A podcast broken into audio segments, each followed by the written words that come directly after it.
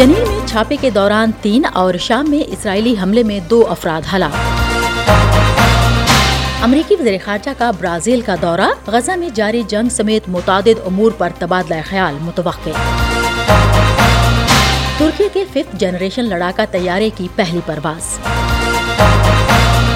Voice of America, Washington سے اہم خبروں کے ساتھ سادیہ زیب رانجھا۔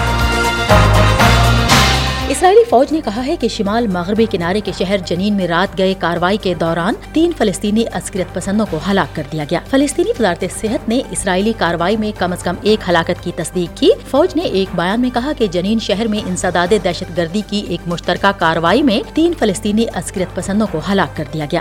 دوسری جانب شامی سرکاری میڈیا کے مطابق شام کے دور حکومت پر اسرائیلی حملے میں کم از کم دو افراد ہلاک ہو گئے۔ Syrian observatory for human rights نے کہا کہ دمشق میں ایک رہائشی عمارت پر اسرائیلی فضائی حملے میں دو افراد ہلاک ہوئے۔ سرکاری ٹیلی ویژن نے بھی اس خبر کی تصدیق کی ہے۔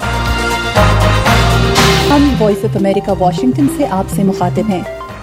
امریکی وزیر خارجہ Antony Blinken group of twenty کے اپنے ہم منصبوں سے ملاقات کے لیے برازیل میں ہیں جہاں وہ برازیل کے صدر سے ملاقات کر رہے ہیں۔ Mr. President, in our system is because things are so polarized and people have already made up their minds, Brazil کے رہنما نے گزشتہ ہفتے مشرق وسطی کے دورے کے دوران غزہ میں اسرائیل کی جنگ کو دوسری جنگ عظیم کے دوران نازیوں کی نسل کشی سے تشبیح دی تھی۔ امریکی حکام نے کہا ہے کہ وہ توقع کرتے ہیں کہ لولا ڈی سلوا اور بلنکن غزہ جنگ سمیت عالمی سلامتی کے مسائل پر بات چیت کریں گے۔ محکمہ خارجہ نے کہا کہ بلنکن برازیل کی جی ٹوئنٹی صدارت کے لیے امریکی حمایت اور دونوں ملکوں کے درمیان سفارتی تعلقات کے دو سو سال کی یادگاری تقریبات پر زور دیں گے۔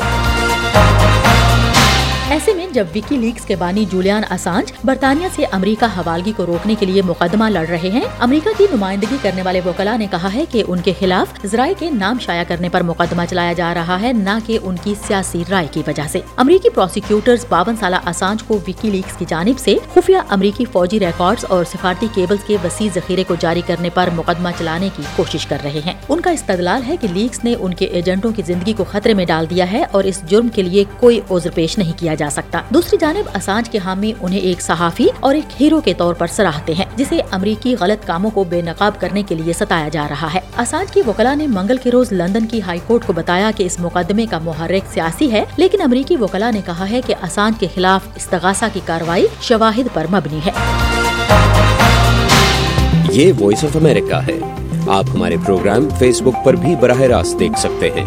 پتا ہے Facebook dot com slash V O A Urdu روس کے پاکستان میں سفیر البرٹ خریف کہتے ہیں کہ اسلام آباد نے ماسکو کو یقین دہانی کروائی ہے کہ کوئی تیسرا فریق یوکرین کو پاکستانی اسلحہ فراہم نہیں کرے گا۔ اسلام آباد میں پریس بریفنگ کے دوران وائس آف امریکہ کے سوال پر روسی سفیر نے کہا کہ ماسکو کو امید ہے کہ پاکستان آگے چل کر بھی اپنی اسی پالیسی پر عمل پیرا رہے گا۔ امریکی جرید انٹرسپٹ سمیت ذرائع ابلاغ میں یہ خبریں شائع ہوتی رہی ہیں، جس میں یہ الزام عائد کیا گیا تھا کہ آئی ایم ایف کا بیل آؤٹ پیکج حاصل کرنے کے لیے پاکستان نے تیسرے ملک کے ذریعے یوکرین کو ہتھیار برامد کیے۔ پاکستان کے نگران وزیر اعظم انوار الحق کاکڑ نے گزشتہ سال وائس آف امریکہ کو انٹرویو میں ان خبروں کی تردید کی تھی۔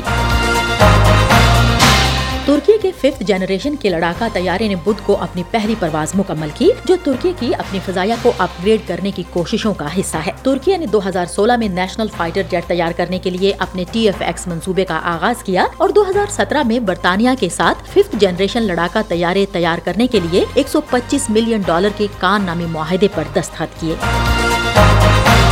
ہم وائس آف امریکہ واشنگٹن سے آپ سے مخاطب ہیں۔ لندن کا مشہور بیٹی ٹاور اب ایک لگژری ہوٹل بننے کے لیے تیار ہے۔ ایک سو ستر میٹر لمبی اس عمارت کو ایم سی آر ہوٹلز نے تین سو سینتالیس ملین پاؤنڈ میں خرید لیا ہے۔ یہ ٹاور انیس سو ساٹھ کی جنگ کے بعد کی بحالی کی علامت ہے۔ یہ عمارت انیس سو چوراسی تک پوسٹ آفس ٹاور کے نام سے مشہور تھی۔ حالیہ برسوں میں یہ اپنے three sixty degree L E D display کے لیے زیادہ مشہور ہے، جہاں بڑے واقعات جیسے شاہی بچوں کی پیدائش اور کھیلوں کی فتوحات کے بارے میں پیغامات نشر کیے جاتے ہیں۔